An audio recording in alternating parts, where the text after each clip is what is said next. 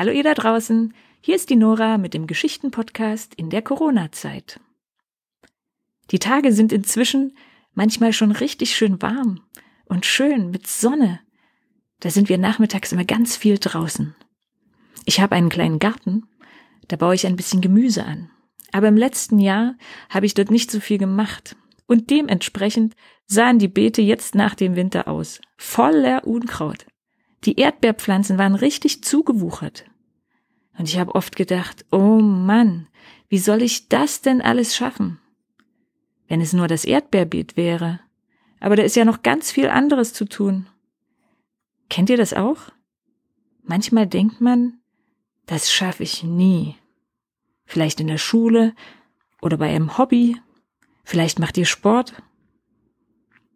Und hat dann vielleicht manchmal schon jemand zu euch gesagt, klar, das schaffst du. Komm mit in unsere Theatergruppe, ich glaube, du kannst das richtig gut. Und dann habt ihr euch vielleicht getraut und es geschafft. Und dann standet ihr auf der Bühne und habt euren Text ganz laut vor ganz vielen Leuten gesprochen. Toll, oder?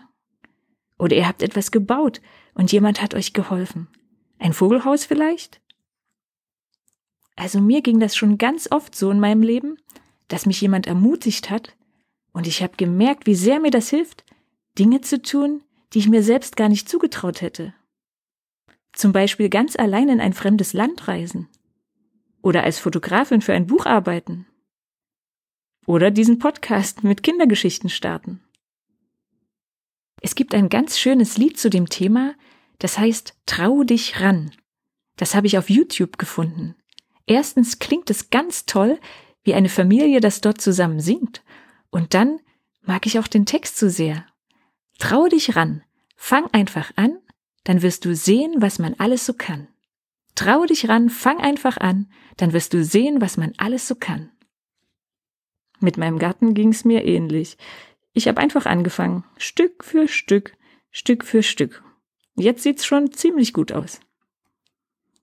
In der Geschichte heute geht es um Fahed, einen verschüchterten Jungen, der sich zum Spaßmacher entwickelt und auch sonst eine Menge dazulernt, weil er von vielen Leuten ermutigt wird. Eine weitere Geschichte aus dem Buch Willkommen im Haus des Lachens von Christoph Zehntner. Nacherzählt für Kinder. Auf geht's!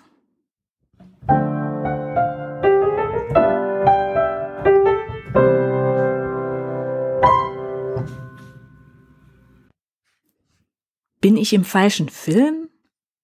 Burkhard Schunkert kann kaum glauben, was da gerade in seinem Büro passiert. Ein gereizter Mann platzt ohne anzuklopfen herein und schiebt etwas vor sich her. Einen Moment lang bleibt er im Türrahmen stehen unrasiert und in muffigen Kleidern. Er zittert ein wenig und weiß nicht so recht, wie er beginnen soll. Dann gibt er sich einen Ruck. Und mit einer abfälligen Geste deutet er auf das, was er vor sich hergeschoben hat. Ein Brett, unter das er Rollen geschraubt hat. Erst jetzt sieht Burkhard, da sitzt ja ein Kind drauf. Burkhard erschrickt. Was ist denn mit diesem Kerlchen los? Er sieht aus wie 13 oder 14, aber vielleicht ist er auch schon 18 oder 19 Jahre alt. Jedenfalls hat der Junge auffällig kurze Beine.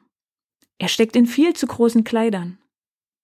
Der Mann räuspert sich, gibt dem Brett einen Schubs und sagt, das ist mein Sohn Fahed, du kannst ihn haben.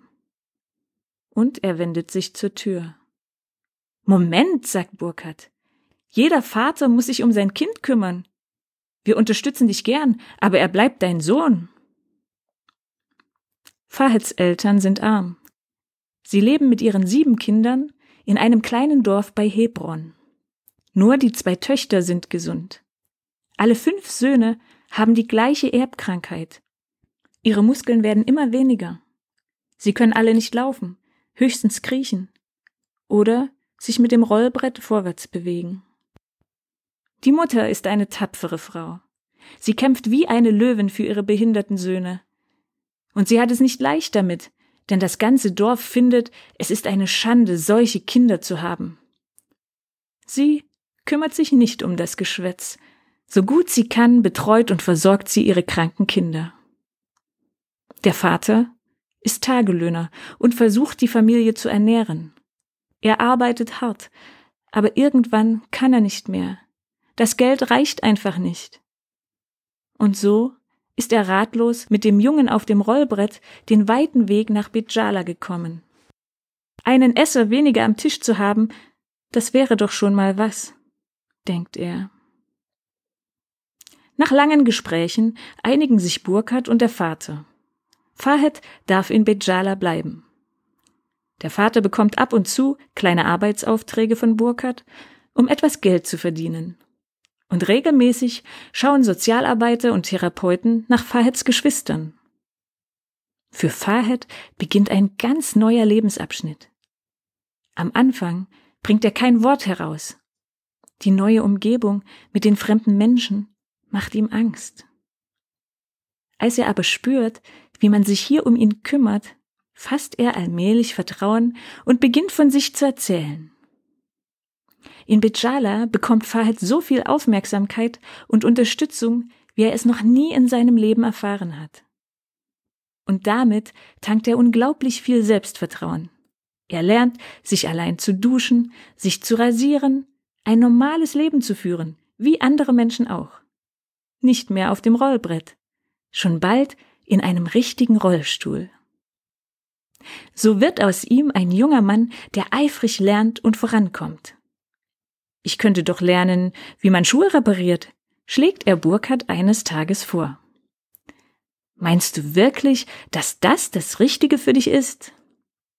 Burkhardt ist sich unsicher, ob Fahed wirklich genug Kraft für diesen Handwerksberuf hat.